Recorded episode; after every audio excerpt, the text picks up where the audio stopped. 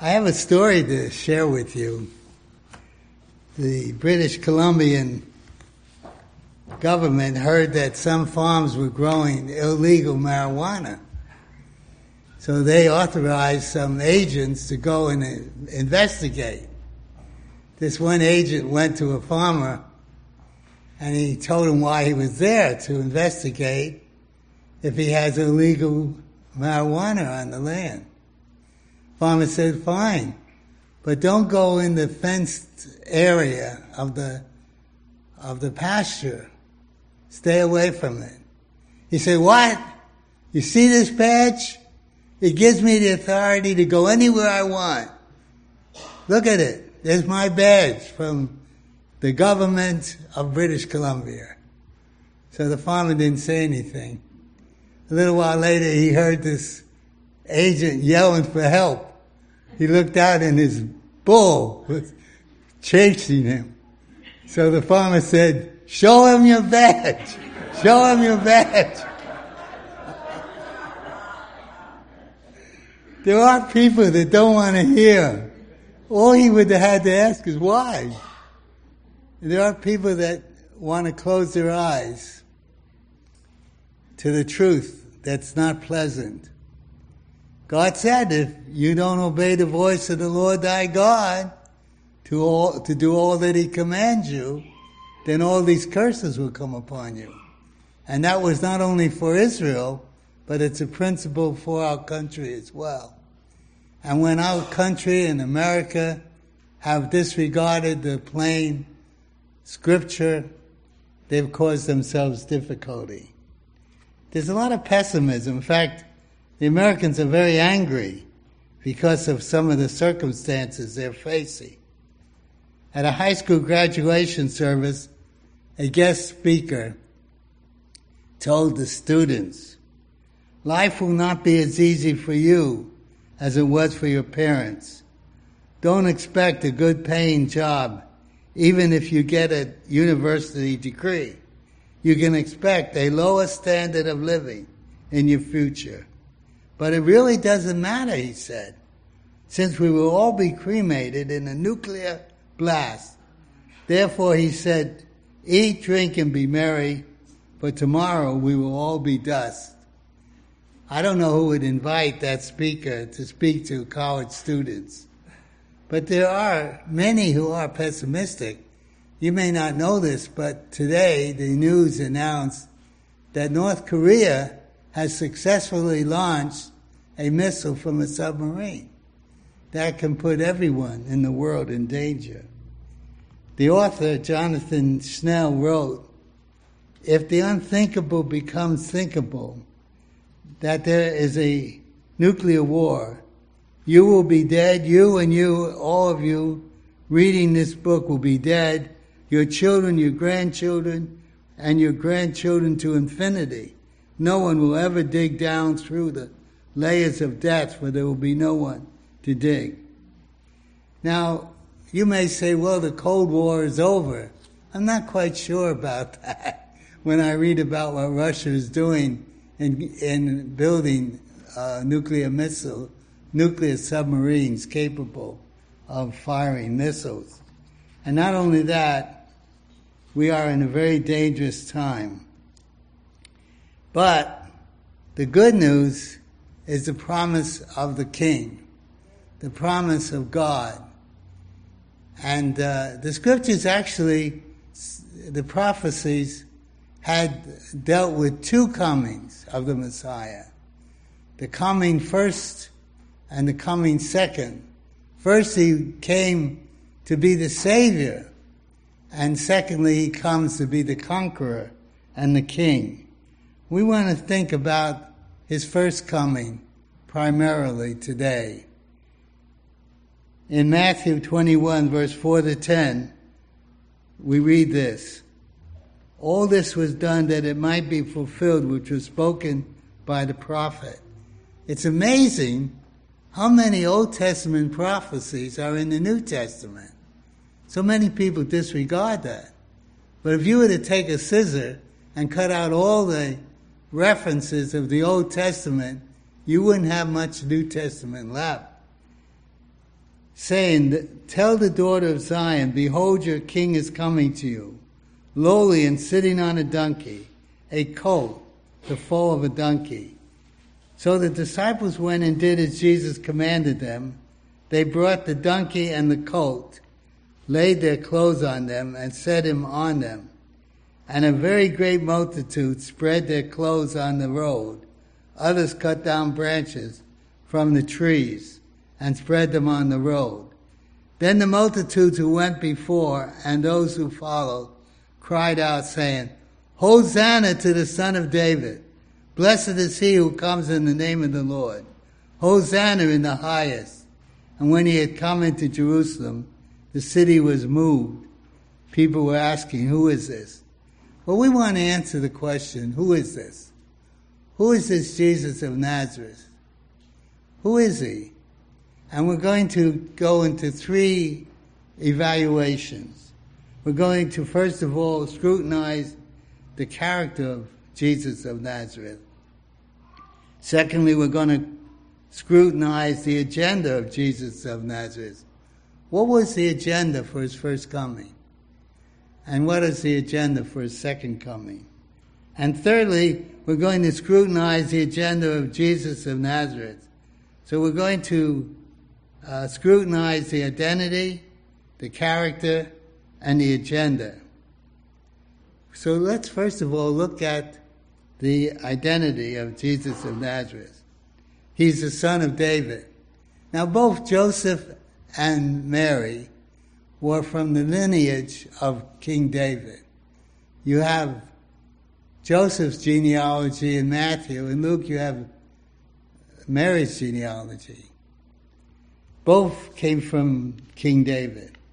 In 1 Chronicles 17:11, God made a covenant with King David. "And it shall be,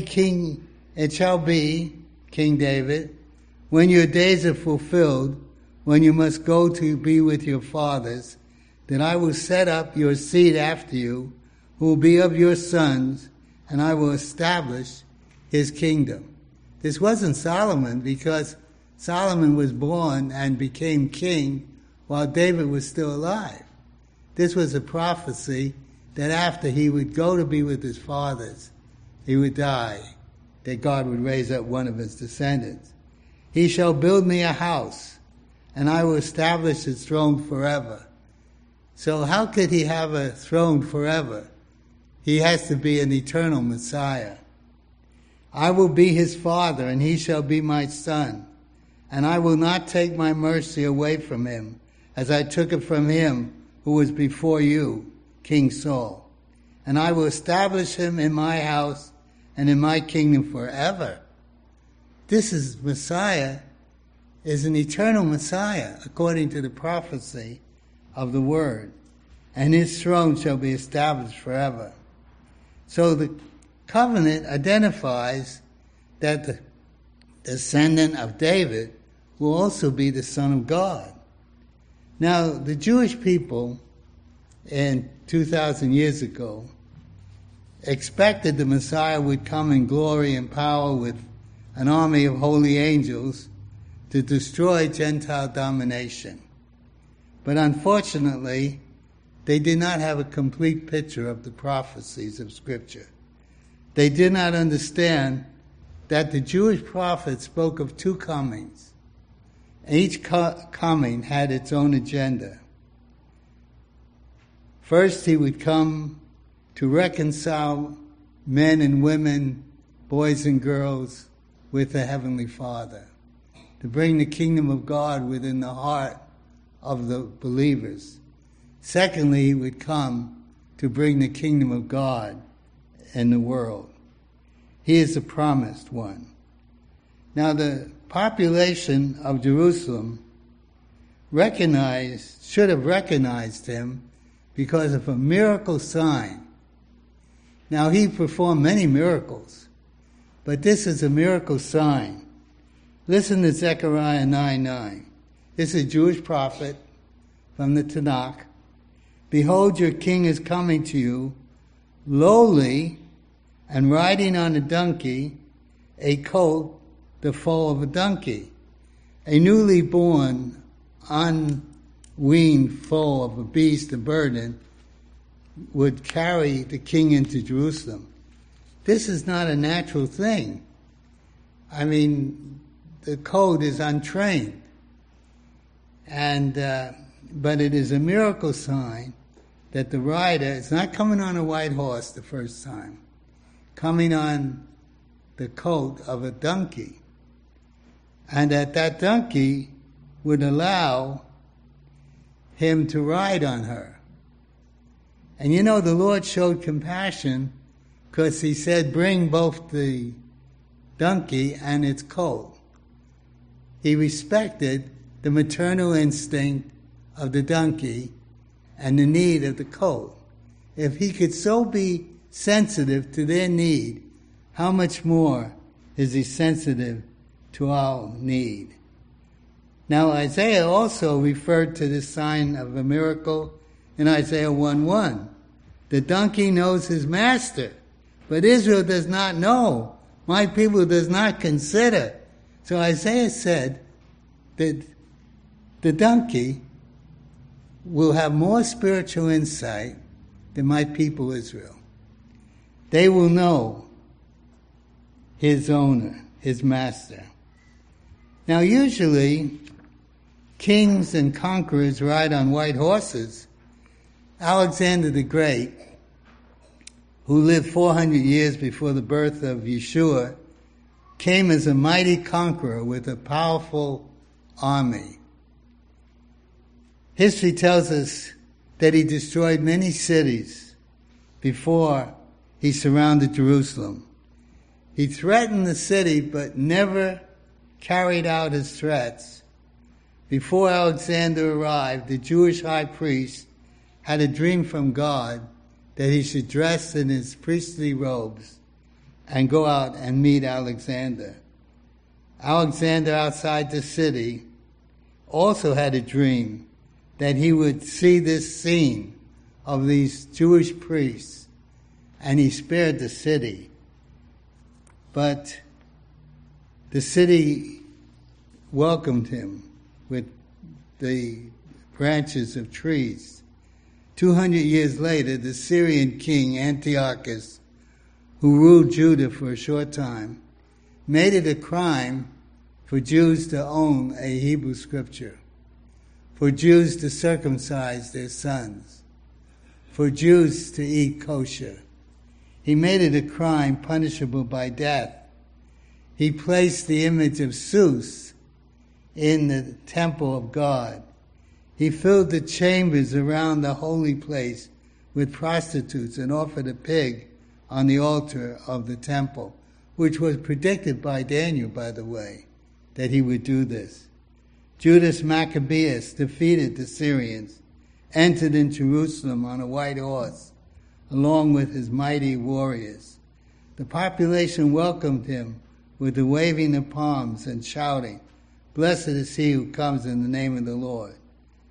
Now, the population of Jerusalem gave Yeshua the greeting that was reserved for a conquering hero, a conquering king, expecting a forthcoming call to arms against the Roman occupation. You see, that's what they were looking for. There was insurrection in the air. In fact, at one time, there were men, after they had the eating of the fish and the few loaves of bread, miraculous multiplication of food, they wanted to take Jesus by force and make him king. They wanted him to do that, but that was not God's will for his first coming. That's why we should scrutinize the agenda of Jesus of Nazareth. The people of Israel had one agenda, a political agenda. They wanted to be free from the bondage and domination of Rome and the Gentiles. And so they were ready for that. It was for political liberation. They cried out in Matthew 21:9, "Hosanna to the Son of David." They acknowledged he could be the Son of David that they were looking for. What does Hosanna mean? Hosanna means save us now. Deliver us from Roman oppression. We who live in a free country can't fully understand political oppression. Leo Tolstoy illustrated political oppression. He wrote it, "It is as if I jumped on a man's back and held onto his neck with a stranglehold, insisting he take me everywhere. I might convince others and myself that I felt sorry for him, but not sorry enough to get off his back." In the first century, Rome was on the back of the Jewish people, and they not only dominated them, but they taxed them exceptionally extreme. Now, we notice there was a change of attitude with the population of Jerusalem. In 1 week, there was a change of attitude.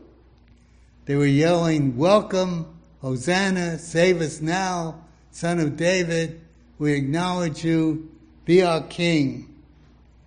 But that was not why he came.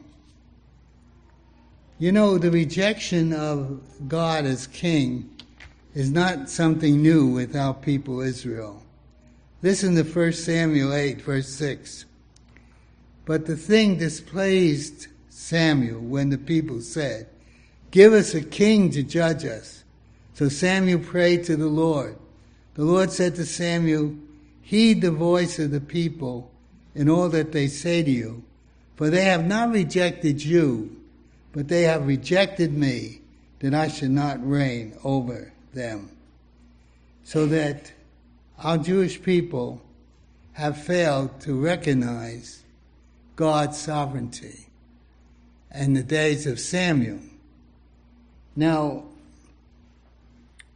I wondered why that the people ignored God's agenda. But you know, it's not hard to do. Some years ago, a woman came to my church, and at every altar call, she'd come and pray. I wondered why she was praying every time. She was married to a doctor. She helped him through medical school, through internship. She was very domineering as a person. And she asked her husband one day, because he didn't want to do what she wanted in a particular situation, they should have a trial separation. He didn't want to do that, but she said, "Look, we're going to have a trial separation." And so he left. And she thought he'd come back on his hands and knees and beg her to forgive him. But he didn't show up. She kept waiting, and he didn't show up. So she finally went to the hospital to talk to him. And he said, "You know, I was not in favor of this separation at first, but the first night after I was separated, I woke up in the morning, I heard the birds singing, I felt peace in my heart." He said, "I'm not coming back." So she decided to get religion, that maybe God would get him back. So every time she'd come to the altar, she'd pray that her husband would come back to her. But instead, he divorced her. Then she got mad at God and gave up religion because she couldn't manipulate God. So sometimes we have our own agenda. Rather than saying, "God, thy will be done," we say, "Lord, we want you to do for us what we want you to do." Now, the king's agenda was to bring personal salvation to those who would accept him.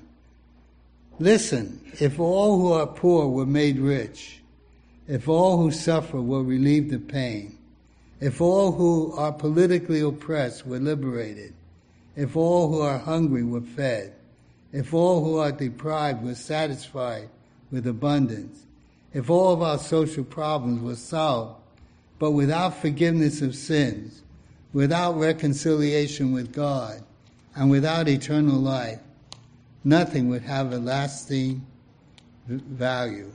Our life is so short. I realize, 2.5 years, I'll be 90. And I realize it's like waking up in the morning, looking in the mirror, and I'm a young, good-looking guy. That's a little fictitious, little fiction there, good-looking. But it's like I just went and got a little breakfast. I came back, looked in the mirror, and I'm an old man. That's how fast it goes. It's like a quick dream. And we need to realize that Jesus came to give us eternal blessings.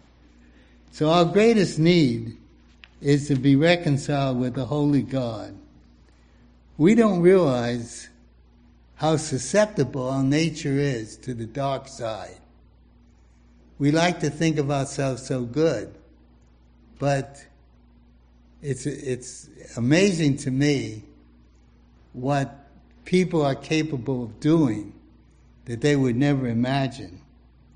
Eli Wiesel, a survivor of a Nazi death camp, wrote in his autobiography, "When rumors reached their little town of Romania of the Nazi cruelty towards the Jews, they refused to believe the rumors were true." And there was a reason. He said, "The truth is that in spite of all we knew about Nazi Germany, we had confidence in German culture and humanity. We kept telling ourselves that this was all a civilized people. Yes, that is what our Jews in our town believed, including my mother," he wrote. "We all fell in the trap history has set for us. During World War I, the German army rescued them from the Russian occupation, who had been mistreating them, ridiculing them, beating them, robbing them, because of their steep anti-Semitism. The Jewish people of his town refused that the sons of those Germans who were so faithful and good, helped them, delivered them from Russia, would be inhuman. There's evil in the human heart that's capable of doing terrible things." Listen to what God said through our Jewish prophet in Jeremiah 17:9-10. "The heart is deceitful above all things and desperately wicked. Who can know it? I, the Lord, search the heart. I test the mind." God says, "I know what you're capable of. I know the pride that you're capable of. I know the anger you're capable of. I know the lust that you're capable of. I know the covetousness that you're capable of." And the Lord said, "I'm going to bring a salvation that will deliver you." In Psalm 119, the psalmist cried out, "I long to see thy salvation, O Lord." It's God's salvation. It's not our salvation. It's a free salvation. I could not earn my salvation, nor can you. But Jesus earned it in bringing us salvation through his suffering. Let's scrutinize the character of Jesus of Nazareth. Jesus came as a humble king. There was no pretension in Jesus. He came without any political or religious status. Zechariah 9:9 tells us, "Behold, your king is coming to you lowly, humbly, riding on a donkey, a colt, the foal of a donkey." That's so much different than when he returns the second time, when John said, "I saw heaven open, and a white horse, and he that sat on it. His name was King of Kings and Lord of Lords, and he comes to judge and rule the nation with a rod of iron." What a difference, the two agendas. But Jesus was born in poverty. He had no political influence. The people were ready for the Lion of the tribe of Judah, but they weren't ready for the Lamb of God to take away the sins of the world. This is the wonderful message we have, that Jesus came to save sinners. Wow, listen to Isaiah, the Jewish prophet. Isaiah 53, verse 5. But he was wounded for our transgressions. He was bruised for our iniquities. The chastisement for our peace was upon him, and by his stripes we are healed. My transgressions, my iniquity, nailed him to the cross. He suffered in my place. All we like sheep have gone astray. We have turned every one to his own way, and the Lord has laid on him the iniquity of us all.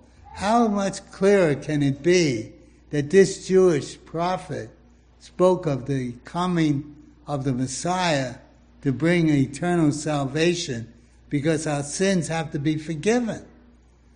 We have to find forgiveness. We don't have any idea of how sinful we are potentially.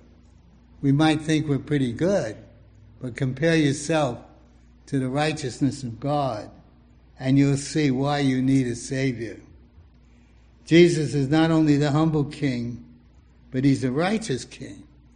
You see, there was a qualification for the Lamb of God. The Lamb of God had to be without blemish or spot. Zechariah 9:9 says, "Behold, your king is coming to you. He is just." The Hebrew word translated means he's righteous. Only Jesus was a perfect person. He had to be without sin or blemish. And the prophet Isaiah predicted this, Isaiah 53, verse 9. He had done no violence, nor was any deceit in his mouth. When Jesus spoke, he spoke the truth. And did you know that all the miracles that Jesus performed were good deeds? He liberated people from demon control. He healed the sick. He raised the dead. He fed the hungry. He stilled the storms. His message was truthful and loving. He blessed his enemies and prayed for those who mistreated him on the cross. He said, "Father, forgive them, for they do not know what they are doing. They are killing the Lord of glory. They are rejecting the King of Messiah, the promised one, the Holy One. They did not know what they were doing." He prayed for their forgiveness. So he had to be without blemish, and he could challenge his enemies. Listen to him in John 8, verse 45. "But because I tell you the truth, you do not believe me. Which of you convicts me of sin? And if I tell you the truth, why do you not believe me?" I don't know of any man that could say, "Search my heart, search my mind, search my history. You can know everything. And which of you would convict me of sin?" Only one who ever lived was Jesus. And the religious people could not find any moral fault with Jesus. They opposed him out of selfish fear. Now, after the joyous reception of Jesus by Jerusalem, the leaders became fearful, and they had a secret meeting.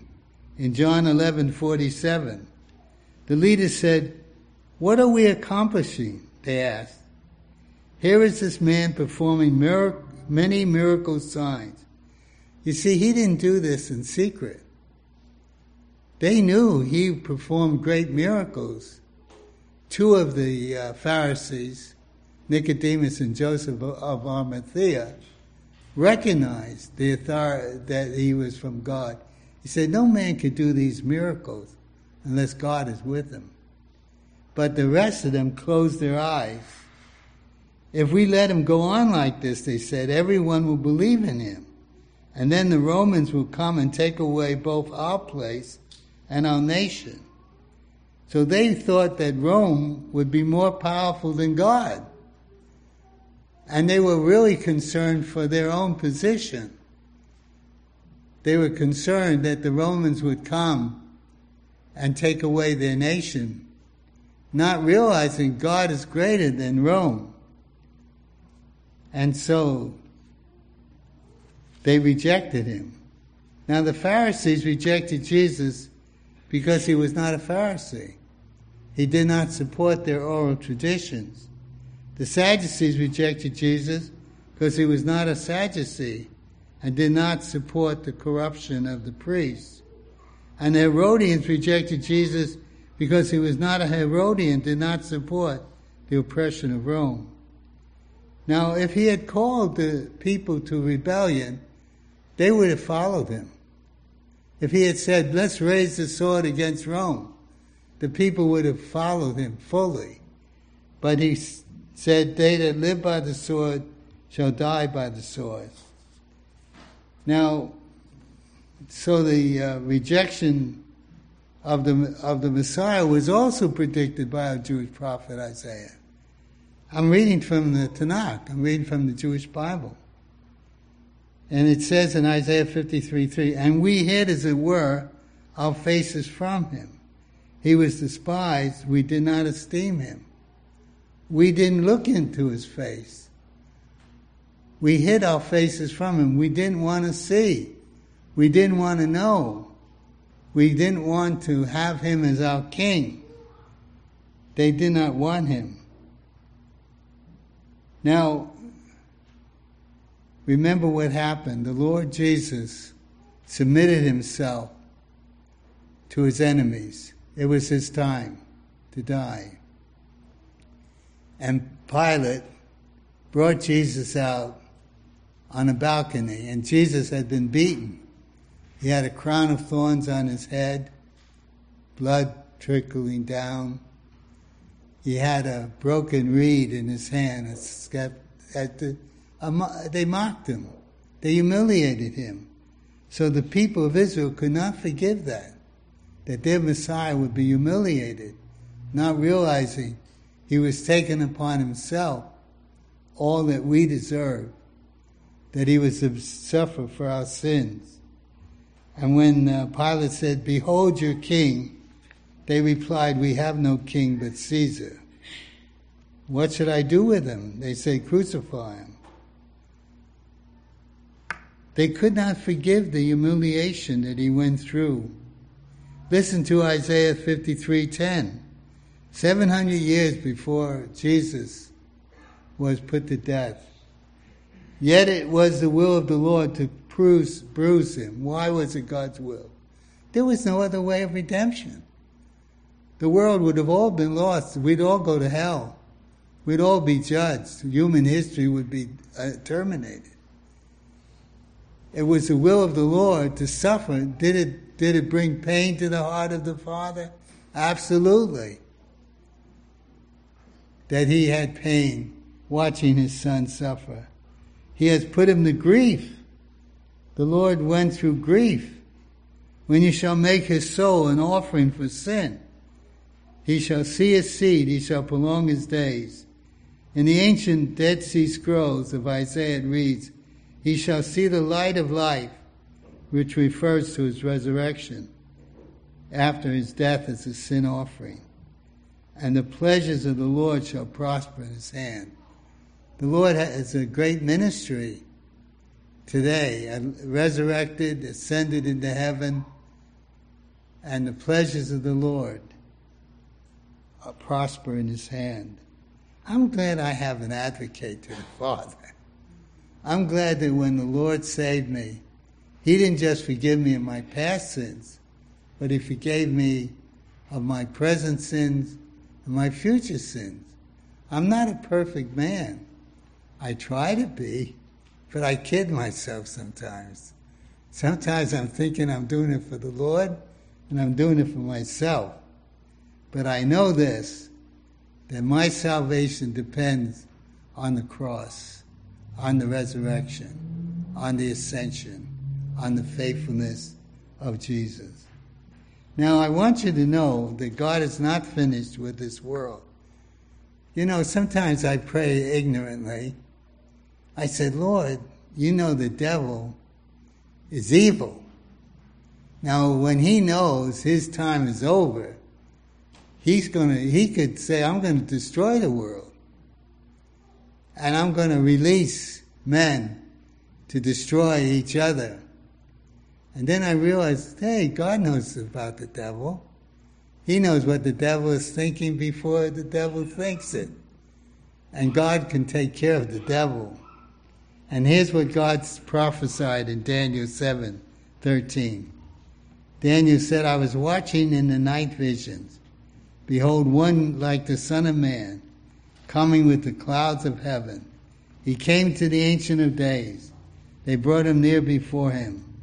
Then to him was given dominion and glory and a kingdom, that all peoples, nations, and languages should serve him. His dominion is an everlasting dominion, which shall not pass away, and his kingdom the one which shall not be destroyed. So the devil doesn't have a chance. He is defeated by the blood of Jesus, and he's going to be totally defeated in the near future. But here's the wonderful news in 1 John 3:1. Behold, what manner of love the Father has bestowed on us, that we should be called the children of God. You know, where I live now, Primrose, most are believers, but there's one man that is a real skeptic of the Bible. And so I said to him the other day, I believe in the God of the Bible, not just because of what I read, but I experience the presence of God. I know him. I see, as I look back, all the answers of prayer. So I'm praying for this man. I'm not going to give you his name, but pray that we'll be able to get him straightened out and to become a child of God. What manner of love? Oh, God loves us so much. Hallelujah. Let's pray. Lord, you are so wise. Your wisdom is so infinite that you could work this out. As a holy God, you had to judge sin. You had to put an end to it. But as a loving God, you wanted to save man. And there was only one way, someone to take our place, to be punished without punishment, to take upon himself our sins. And no one else in all of creation and all of eternity was valuable enough, was priceless, that was the perfect sacrifice for sinners. Forgive us, Lord, for neglecting Jesus. There may be some here that are on the fence. May they get off the fence, accept the Lord Jesus, and find him to be a constant, abiding friend. Lord, we love you because you first loved us. We want to do your will. We want to serve you. And Lord, I pray that will be in the heart of every listener, to be a follower of Jesus. And we pray in his name. Amen. And hallelujah.